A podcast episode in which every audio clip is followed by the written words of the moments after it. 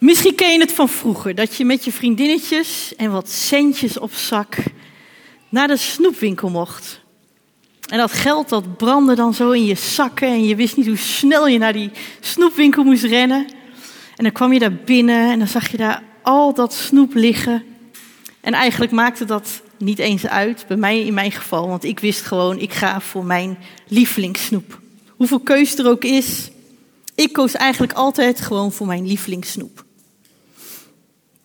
Dat was meestal een cola lolly. Ik weet niet of jullie die kennen met dat kauwgom erin. Ja, toch? Of een hubba bubba lolly. En ook al zag dat andere er dus heel lekker uit, hiervan wist ik zeker dat het lekker was. Dus totdat je van beter wist, was dit het beste snoep van de wereld. En je kwam naar buiten in de veronderstelling dat je de beste buit binnen had. Maar dan kwam je vriendinnetje ook naar buiten en die had anders snoep. En die was daar wat minder blij mee en die kwam dan naar jou toe met de vraag: zullen we ruilen? Hmm. Ik moest dan toegeven dat haar snoep er inderdaad misschien wel iets specialer uitzag. Maar mijn lievelingssnoep was mijn lievelingssnoep. Er kon in mijn ogen niets anders aan tippen. Dit was wat ik kende en waarvan ik zeker wist dat dit lekker was. Maar goed, die vragende ogen van je vriendinnetje, die bleef je zo aanstaren. En dan kon je eigenlijk ook geen nee zeggen. Dus je durfde de stap te zetten om te gaan ruilen. Om jouw lievelingssnoep in te leveren. Om dat grote onbekende snoep van je vriendinnetje aan te nemen. En op het moment dat je dat dan in je mond nam, dan wist je niet wat je overkwam. Want dit was eigenlijk nog veel lekkerder dan jouw lievelingssnoep ooit was geweest. Sterker nog, dit werd je nieuwe lievelingssnoep. En wie, ik ben even heel benieuwd, wie van jullie die kiest altijd een nieuw gerecht als je in een restaurant bent? Iets nieuws wat je niet kent. Oh, dat is nog best wel veel. En wie gaat er gewoon voor iets waarvan hij zeker weet dat het lekker is? Ja, toch? Hoezo het risico lopen dat een nieuw gerecht tegenvalt? Dat is best wel zwaar, toch? Een bekend en een vertrouwd iets ruilen voor iets anders, dat kan ingewikkeld en spannend zijn. Zullen we ruilen? Het is de titel van de overdenking van vandaag. En wat dat met de te behandelen tekst van vandaag te maken heeft, daar komen we zo samen achter. Laten we lezen de tekst voor vandaag. Filippenzen 4, vers 4 en 5. Laat de Heer uw vreugde blijven. Ik zeg u nogmaals, wees altijd verheugd. Laat iedereen u kennen als vriendelijke mensen. De Heer is nabij. Deze tekst die bevat een paar kernwoorden die eruit springen: vreugde en vriendelijkheid. En dan hebben we de laatste tijd al best wel heel veel over vreugde gehoord.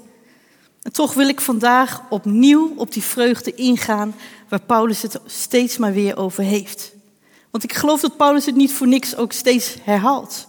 En het zelfs in deze zin nogmaals aanhaalt met de woorden: Ik zeg u nogmaals, wees altijd verheugd. En ik geloof als we gaan ontdekken wat het geheim van deze vreugde is, wat Paulus hier zo benadrukt, dat het niet anders kan dan dat we vriendelijke mensen gaan worden. Want het zal er logisch uit voortkomen. Deze twee die kunnen eigenlijk niet zonder elkaar. Ook het woord altijd valt op in deze tekst. Niet alleen maar als het goed gaat blijkbaar, of als de omstandigheden zo zijn, maar wees altijd verheugd. En ik weet niet van jou, maar als ik dit zo lees en het iemand, iemand tegen mij zou zeggen, dan zou ik al vrij snel de neiging hebben van, hmm, dat is best wel lekker makkelijk en christelijk praten. Maar weet jij van mijn echte struggles af? Klinkt toch ook best wel een beetje kort door de bocht en zo'n christelijk cliché, toch? Twee woorden die we als christenen al heel vroeg in ons leven horen. Woorden die bij het blijde evangelie horen. Denk maar aan de kinderliedjes. Ik ben zo blij, Jezus redde mij. Ik ben zo blij, want ik hoor bij Jezus. Blij, blij, mijn hartje is altijd blij. Simpele teksten waar je als kind ook heel blij van werd. Simpele woorden die bij het christen zijn horen. Vreugde, vriendelijkheid. Maar ik weet niet van jullie, maar in de praktijk zien we en ervaren we soms o zo anders. Want mijn hart is lang niet altijd blij. En ik zie mensen om me heen van wie het hart ook niet altijd blij is. Laten we eerlijk zijn, er gebeuren de meest gruwelijke dingen in deze harde wereld, waardoor het toch echt niet mogelijk is om altijd blij te zijn. Dus als ik dit soort teksten lees, dan komen er vooral bij mij heel veel vragen. En daarom wil ik heel graag met jullie hiernaar gaan kijken vandaag. Want dit was toch niet zomaar die iemand die deze woorden sprak. Dit was toch niet zomaar makkelijk praten. Want dit was Paulus. Dus ik wil ook net als Jorine nog even wat context over het leven van Paulus erbij halen. Zoals velen van jullie weten, sprak Paulus hier vanuit een situatie die alles behalve makkelijk was. En zoals de meeste van jullie wel weten, was het leven van Paulus alles behalve makkelijk. Paulus sprak deze woorden niet omdat zijn leven er rooskleurig of Instagram-waardig uitzag. Paulus' leven was alles behalve dat. Paulus' leven was een lijdensweg geweest en nog steeds. Als kleine jongen was hij opgegroeid in de tijd dat Jezus op aarde was. En dat Jezus was gestorven en weer opgestaan. Maar ondanks dat was hij aanvankelijk geen volgeling van Jezus geweest. Maar hij behoorde bij de fariseeën en hij was er zelfs van overtuigd dat Jezus een godslasteraar was. En iedereen die hem volgde, die moest dan ook volgens Paulus vervolgd of gedood worden zelfs. En zijn overtuiging was dat hij God daarmee een plezier deed. Maar toen ontmoette hij Jezus in levende lijven. En hij kan niet anders dan erkennen dat Jezus werkelijk de zoon van God is. En Paulus wijdt op dat moment zijn hele leven aan Jezus. En op dat moment beseft hij dat zijn ijver voor God hem niet kan redden, maar ook hij een zondaar is die vergeving nodig heeft en afhankelijk is van Gods genade. En dit kan hem alleen maar met zoveel vreugde hebben vervuld. Een vreugde waar Jorine het over had in haar preek. Vreugde om de gerechtigheid in Jezus. En deze vreugde die had Paulus blijkbaar een enorme, met zo'n passie vervuld, dat Paulus niet anders kon overal waar hij kwam Jezus verkondigen. Jezus was zijn Jezus. En alles en iedereen moest weten wie die Jezus was, wat hij gedaan had. En Paulus reisde het hele Romeinse Rijk door als zendeling voor zowel Joden als voor heidenen. Paulus die had één grote passie. Paulus was niet te stoppen. En als ik dit dan zo lees, dan merk ik al gauw dat ik denk, wauw, deze Paulus die zal wel enorm door deze dingen gezegend worden, toch? Hij geeft werkelijk waar alles op en gaat alleen zijn Jezus achterna. Alles in zijn leven is Jezus. Dan zal je toch vast wel heel rijk gezegend worden. Als je christen wordt, dan worden dingen toch ook wel makkelijker, toch? Maar dan komen er moeilijkheden op moeilijkheden. En in plaats van dat alles makkelijker wordt, dan lijkt alles alleen maar beroerderd te worden. En ik denk dat er niet velen kunnen zeggen meegemaakt te hebben wat Paulus allemaal heeft meegemaakt in zijn leven. En in 2 Korinthe 11, vers 23 lezen we erover in een notendop eigenlijk. Laten we het even lezen. Ik heb harder gezwoegd, heb harder, vaker gevangen gezeten. Ik heb veel meer lijfstraffen ondergaan, ben vaker in doodsgevaar geweest. Door de Joden ben ik vijfmaal met veertig min één zweepslagen gestraft. Ik ben driemaal met stokslaven gestraft. Ik ben eenmaal met stenen bekogeld en ik heb driemaal schipbreuk geleden. Eén keer heb ik een heel etmaal op zee rondgedreven. Voortdurend was ik onderweg, bedreigd door rivieren, rovers, volksgenoten en vreemdelingen, in gevaar in de stad, in de woestijn, op zee en te midden van schijngelovigen. Ik heb gezwoegd en geploeterd, vaak zonder te slapen, hongerig en dorstig, vaak zonder te eten, verkleumd en zonder kleren. En los van wat ik nog meer zou kunnen noemen, is er de druk waaronder ik dagelijks sta vanwege mijn zorg voor de gemeente. Zomaar een opsomming in een paar zinnen wat Paulus had meegemaakt.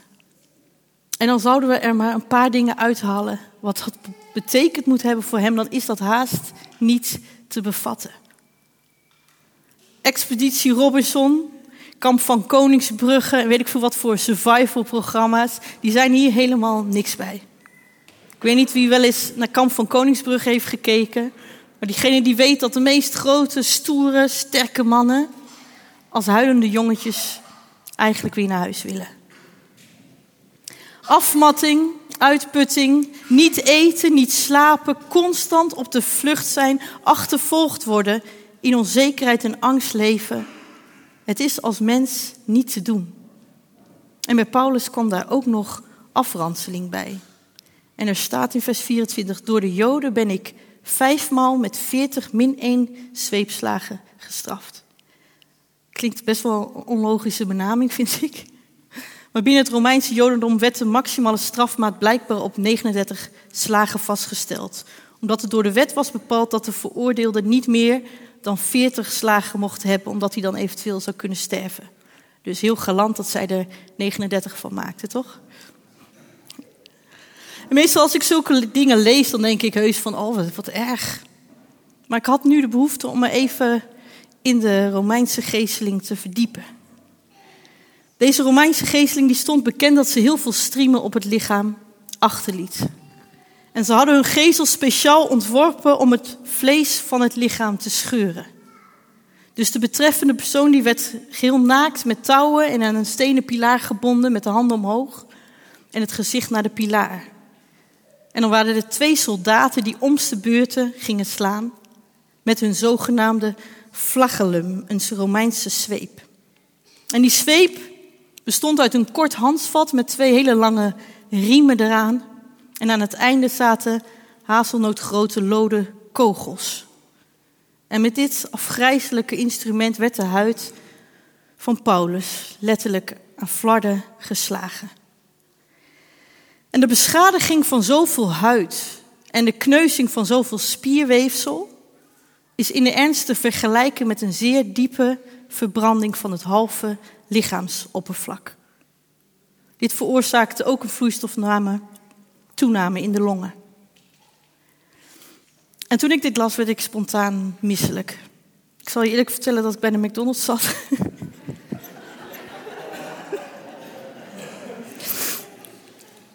Om eventjes vast wat voor te bereiden toen ik daarna mijn preek ging.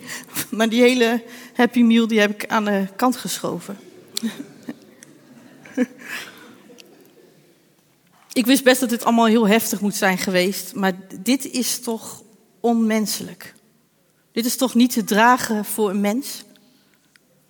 En deze Paulus, die geslagen is met vijf keer 39 van deze zweepslagen, dus in totaal is dat 195 keer deze zweepslagen, die veel meerdere lijfstraffen heeft gehad, langdurig onderweg bedreigd was, op de vlucht was, schipbreuken heeft geleden, die zegt vandaag tegen ons: Laat de Heer uw vreugde blijven. Ik zeg u nogmaals, wees altijd verheugd. Ik weet niet van jou, maar mijn broek die zakt hiervan af. Hoe kan deze man nog überhaupt vreugde voelen na dit alles? Hoe kan deze man nog vriendelijk zijn? Als we de tekst goed lezen, dan hangen er nog vier woordjes zo aan het einde van deze tekst. Woorden waar we misschien zomaar om overheen kunnen lezen, maar die zomaar het geheim van Paulus zouden kunnen verklaren. Namelijk, de Heer is nabij. En we horen het vaak genoeg en we bidden erom. De Heer is nabij. Maar ook deze woorden kunnen zo snel vragen oproepen. Als de Heer erbij is, waarom gebeuren er zoveel nare dingen? Waar is God dan? Hoe kan deze man Paulus zeggen dat de Heer nabij is? Na alles wat hij heeft meegemaakt, serieus. De Heer is nabij. Wat heb je eraan als dit soort dingen dan alsnog kunnen gebeuren? Hoe bestaat dat echt? En vaak blijven we daar dan steken. We verbinden de nabijheid van God dan met de oplossingen van onze problemen. Met de oplossingen van problemen waarvan wij in ons hoofd precies weten hoe ze opgelost moeten worden. En we bidden voor die oplossingen zodat we denken dat ze opgelost zouden moeten worden. We bidden voor uitkomst van financiële problemen en voor voorspoed misschien. We bidden om genezing, bescherming voor zoveel leed wat we in dit leven kunnen meemaken. We bidden en we maken keuzes vanuit onze aardse honger, waar Gilbert het vorige week over had. Onze aardse honger naar kort geluk, en we schreeuwen naar onze God of Hij onze gebeden toch alsjeblieft wil verhoren. En als dat niet gebeurt, ja, waar is God dan? Hoe kon Paulus zo praten na alles wat hij meegemaakt had? Maar Paulus is niet de enige. Vandaag de dag zijn er ook mensen die vervolgd worden. We hebben er vandaag weer voor gebeden. Vervolgde christenen die worden mishandeld en afgeranseld. Niet omdat ze een of andere hoofdzonde hebben begaan, maar omdat ze hebben besloten hun Jezus achterna te gaan. Zij willen Jezus. Ze willen alles van Hem en niets meer van hunzelf. Ze geven als het moet hun leven voor Jezus. In deze tijd worden christenen in 73 landen op extreme wijze vervolgd vanwege hun geloof. Wat krijgen hier, wij hiervan mee in ons westerse maakbare wereldje? Wat voor wereld is dit waar zij in leven? Ik hoorde laatst een interview met een vrouw die vervolgd werd om haar geloof. Ze had haar man en ze had drie kinderen, drie kleine kinderen. En er waren stenen gegooid door hun ramen en er was geschoten door één raam. Een raam waar het leliekantje onder stond van haar jongste kindje. En het kindje dat was ongedeerd gebleven. Maar deze moeder die sliep de nachten die erop volgden niet meer. Angst voor haar en haar man, maar vooral natuurlijk voor haar kinderen. En mensen om hen heen die stelden de vraag: weten jullie wel zeker dat je hier nog mee door wil gaan? Kun je dit nog aan voor jezelf en voor je kinderen? En de vraag die maakte haar boos. Tuurlijk gaan we door. Niet doorgaan is niet aan de orde. Hoe kunnen wij onze Jezus verloochenen? Hoe kunnen we Hem loslaten? En deze moeder vertelde dat haar gebed eerst was geweest: Heer, help ons, red ons, bescherm ons, bescherm mij, bescherm mijn gezin. En ze schreeuwde naar haar God. Maar ze besefte dat er vele en vele om haar heen waren die niet beschermd werden, die mishandeld werden en soms zelfs gedood. Ook kinderen. En langzamerhand veranderde haar gebed. Niet of God haar en haar gezin zou beschermen of uitredden, maar of God nabij zou zijn. Of zijn wil zou geschieden. En haar hart vervulde zich met een nieuw vertrouwen in een God. Een God die er zou zijn boven een God die zou doen. En ik zal je eerlijk zeggen, als ik dit allemaal zo hoor, dan moet ik denken aan wat mijn oude voorganger wel eens zei. We zijn ver van Jezus. En ik kan niet voor jullie praten, dus ik hou het voor mezelf. Maar als ik dit hoor, dan ben ik ver van Jezus. Als ik dit hoor, dan kan ik alleen maar met open mond luisteren. Dat er mensen bestaan die dit kunnen. Wat beweegt hen? Hoe kunnen zij iets onmenselijk dragen als mens? Hoe kon Paulus zeggen, wees altijd verheugd, terwijl hij op dat moment zelf nog in de gevangenis zat? Als een lijden voorbij was geweest en het was een getuigenis achteraf geweest, had ik misschien nog enigszins kunnen begrijpen. Maar hij zat er nog pal middenin. Wat had deze Paulus ontdekt? Wat hebben al die andere mensen ontdekt? Zat het grotere geheim in die laatste woorden van deze tekst misschien? Zou de nabijheid van de Heer de allesbepalende factor van zijn vreugde in dit lijden zijn geweest? Hoe diep is die nabijheid van de Heer? Het maakt me zo nieuwsgierig. Wat had deze Paulus ontdekt in zijn grote lijden? Wat had deze Paulus voor geheim waar ik jaloers op ben? Wat voor geborgen geschenk had deze Paulus gevonden die ik nog niet gevonden heb? Welke plek had hij ontdekt? Had hij het geheim van ruilen ontdekt? Ruilen met een God waar hij zijn eigen perceptie van vreugde kon inleveren voor een echte, blijvende vreugde die eeuwigdurend en allesomvattend was. Een vreugde die er niet een tijdje als het goed gaat, maar een vreugde die er altijd en altijd is, omdat de Heer altijd nabij was. Zou lijden hem juist zo naar God hebben doen rennen, dat hij alleen maar honger had naar meer en meer en meer van die God en niks anders. Ik las laatst een verhaal over een vogel. Een vogel had zijn nest in een oude boom in de woestijn. En hij klampte zich daaraan vast en hij was daar zo gelukkig. Tot er een enorme storm kwam. En de boom die woei om. Toen moest de vogel gaan vliegen. En hij had geen keus. Dus deze vogel die vloog en die vloog dagen en dagen. En op een gegeven moment zag hij onder zich de rivier en een groen landschap vol met bessen en met vruchten. En het enige wat de vogel dacht was dat ik dit niet eerder heb gedaan. Deze vogel die had door de storm een verborgen plek ontdekt. Een verborgen schat. Een schat die hij nooit ontdekt zou hebben als hij niet in de storm terecht was gekomen. Hij had doordat de storm kwam het meest in zijn ogen geweldigste plekje ingeruild voor een nog veel en veel geweldiger plek waar hij het bestaan niet van afwist. Gilbert had het vorige week over door wie laat je je leiden. Ik vond zoveel dingen zo mooi aansluiten op wat ik in mijn hoofd had om vandaag met jullie te delen. Laat je je leiden door honger of nood, waardoor je misschien verkeerde keuzes maakt en kan gaan voor kort geluk. Of wil je laten leiden door de honger naar de Heer die nabij is waar Paulus het over heeft? Hebben wij nog honger? Kennen we de honger die zoveel vervolgde christenen hebben? Hebben we nog honger om elke dag in die nabijheid van God te zijn, wat het ook kost?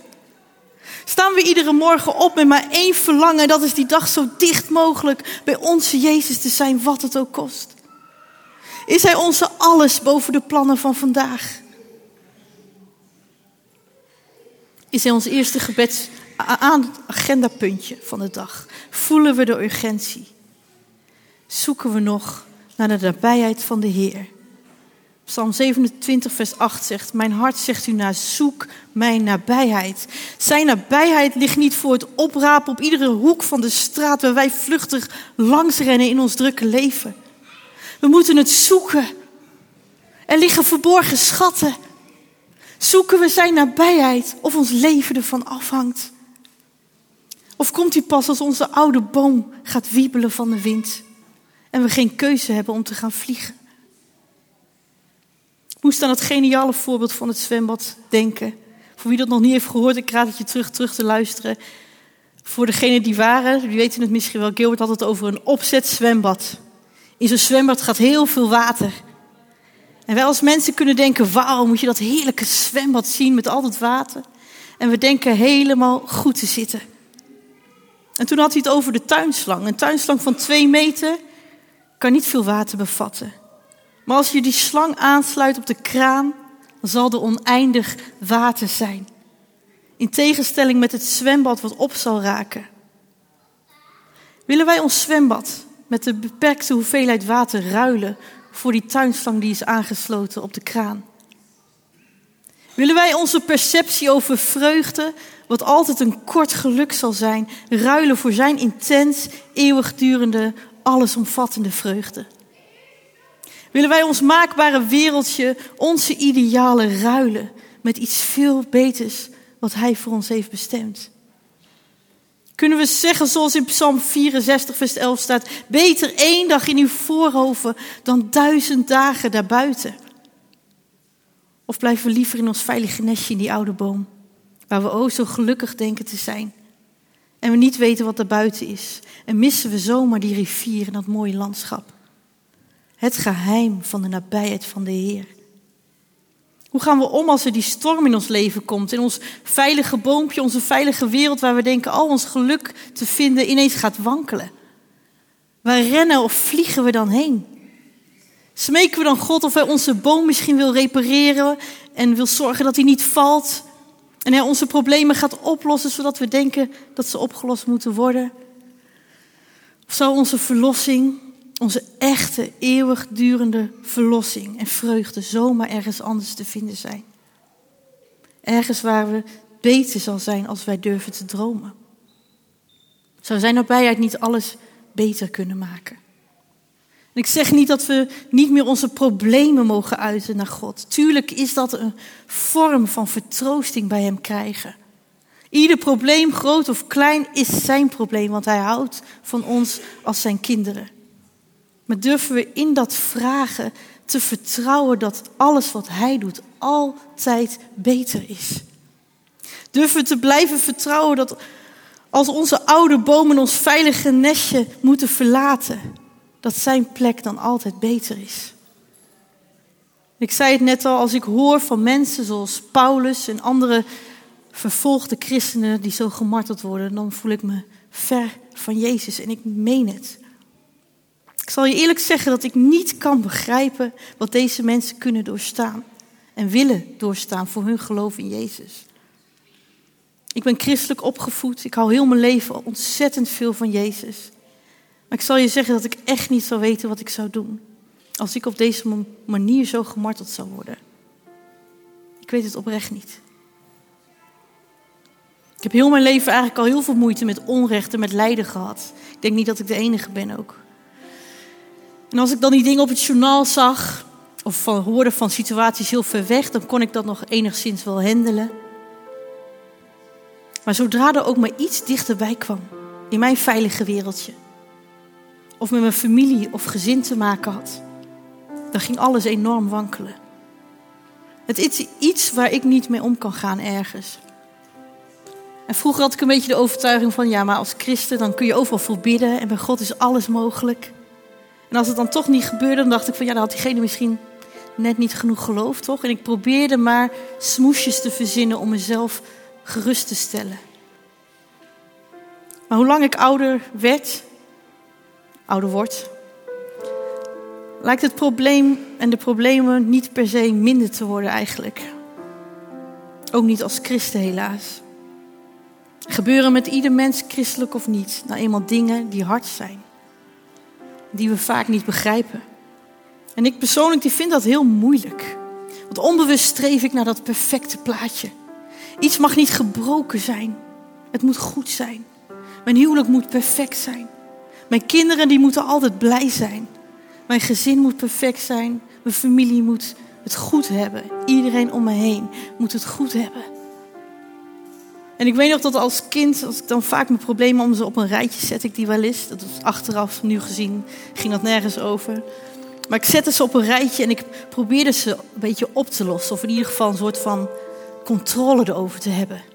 Zo van, als ik nou dat ene ding fix en dat andere ding wordt op die manier opgelost, dan ben ik daarna misschien wel weer gewoon helemaal blij. Of dan zijn de mensen om me heen gewoon weer blij. En ik probeerde leuke dingen te verzinnen waar ik dan naar uit kon kijken. Die voor mij vast te pakken waren en tastbaar waren. En eigenlijk is dat altijd zo gebleven. Als er iets op mijn pad komt wat moeilijk is, dan probeer ik dat te kaderen, onder controle te krijgen. Proberen vat te krijgen op die problemen. En als het niet lukt, dan probeer ik te vluchten of te ontkennen. Want het voelt alsof ik het niet kan verdragen en het niet aan kan. En in plaats van de pijn onder ogen te zien en te accepteren en ermee naar mijn vader te rennen, dan ben ik eigenlijk vaker weggerend. Waarna ik dacht die rust te vinden. En als ik wel naar God ren, dan is het inderdaad vaak een schreeuwen om redding. En een hulp uit mijn situatie. Want dit moet gefixt worden. Ik wil weer blij zijn. Ik wil dat de mensen om me heen weer blij zijn. En ik vraag dan wat ik zelf nodig denk te hebben. Wat goed zou zijn voor mezelf of de mensen om me heen. En laatst besefte ik ineens dat ik dat eigenlijk altijd gedaan heb. Me vastklampen aan mijn veilige nestje in mijn oude boom. Waar ik het gelukkigst denk te zijn. En als het dan al een beetje lijkt te stormen, dan klamp ik me alleen maar meer vast aan mijn nestje. Want oh wee als ik moet gaan vliegen.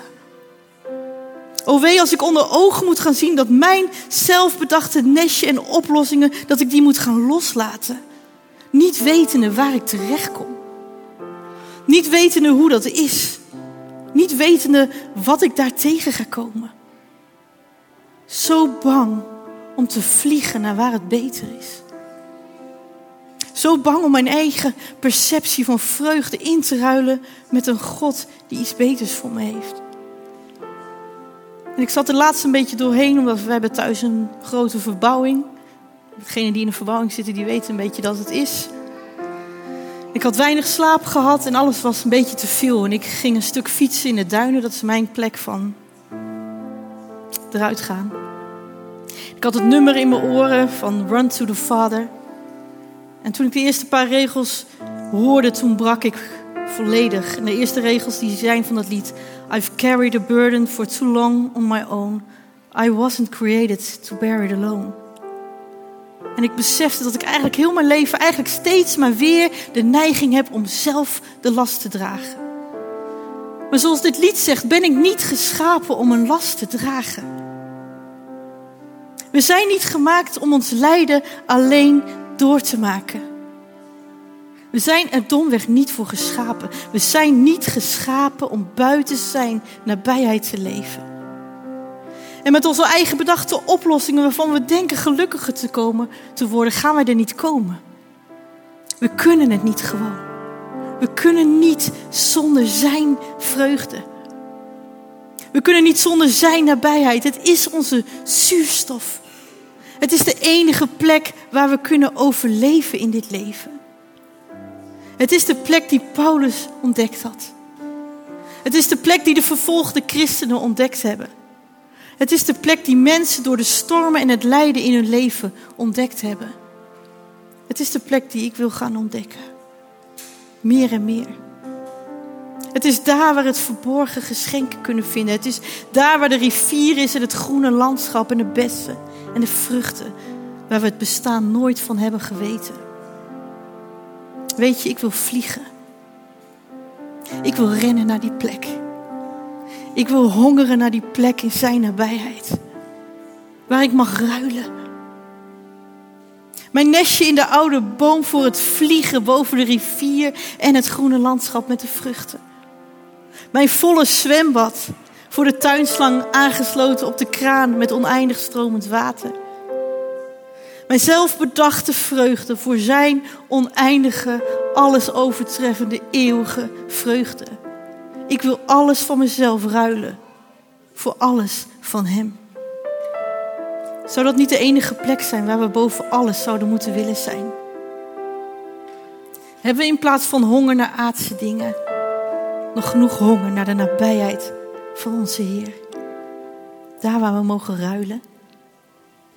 Weet je, ik geloof dat als we die plek meer en meer ontdekken, de plek waar echt de ware vreugde is, dan kan het niet anders, zoals ik in het begin al zei, dat wij vriendelijke mensen worden.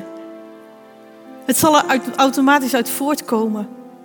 Als we zijn ware vreugde hebben ontdekt, de vreugde die Paulus ontdekt had, dan kan het niet anders dan dat de vriendelijkheid als vanzelf door ons heen zal stromen naar iedereen om ons heen. Dan kunnen we net als Paulus het niet meer in onszelf houden, omdat we overstromen en het kwijt moeten aan de mensen om ons heen. Ik wil vragen of het team naar voren wil komen. Ruilen met God is altijd beter. Ruilen met God is altijd een goede ruil. Je kan niet bedrogen uitkomen. Ik geloof dat God jou en mij vandaag de vraag stelt: zullen wij ruilen? Durven we te vertrouwen dat Zijn plek voor ons altijd beter is? Zullen we bidden? Dank u wel, Vader. Komen hier vandaag bij ons, Heer, bij uw troon, met alles wat in ons is. En u weet precies wat er in ons leeft. U kent onze idealen. U kent onze angsten. U kent ons veilige plekje in die boom. En u vraagt ons vandaag, zullen we ruilen? Mag ik voor jouw angst een liefde geven die jou totale rust zal geven? Mag ik voor jouw eigen bedachte vreugde mijn vreugde geven? Wil je mij zoeken? Wil je mij zoeken? Want dan laat ik mij vinden. Hij zegt in zijn woord: zoek eerst het koninkrijk van God en al het andere. Al het andere zal je bovendien geschonken worden. Eén ding wat wij hoeven doen: uw koninkrijk zoeken. Uw nabijheid zoeken. En al het andere zullen we daar vinden, Vader. We willen alles voor uw troon brengen. We willen alles voor uw troon brengen. Maak ons hongerig naar meer van u. Geef ons deze honger, Vader, die ons dwingt om naar u toe te rennen. Zodat we zullen ontdekken wat uw speciale plek is. Overvloed en overvloed. Meer dan we ooit hadden durven dromen. Breng ons naar die plek, Vader. Dat is ons gebed. In Jezus' naam. Amen. Hey Gilbert hier, bedankt dat je hebt geluisterd naar de podcast van Reconnect Community Church. Ik hoop en bid dat je er niet alleen door bent bemoedigd of geïnspireerd, maar dat deze uitzending jou ook weer meer heeft mogen wijzen naar Jezus en zijn liefde, genade en trouw voor jou en voor mij. En als jij, net als wij, ook enthousiast bent over deze podcast, dan kan je ons helpen door je te abonneren op ons kanaal en deze overdenking te delen met vrienden en bekenden. Mocht je ons ook financieel willen ondersteunen, dan kan dat via reconnect.cc/geven. Je helpt ons dan om dit te blijven doen, zodat wij mede dankzij jouw steun mensen kunnen blijven bereiken met het goede nieuws van Jezus. Bedankt voor je betrokkenheid en je support.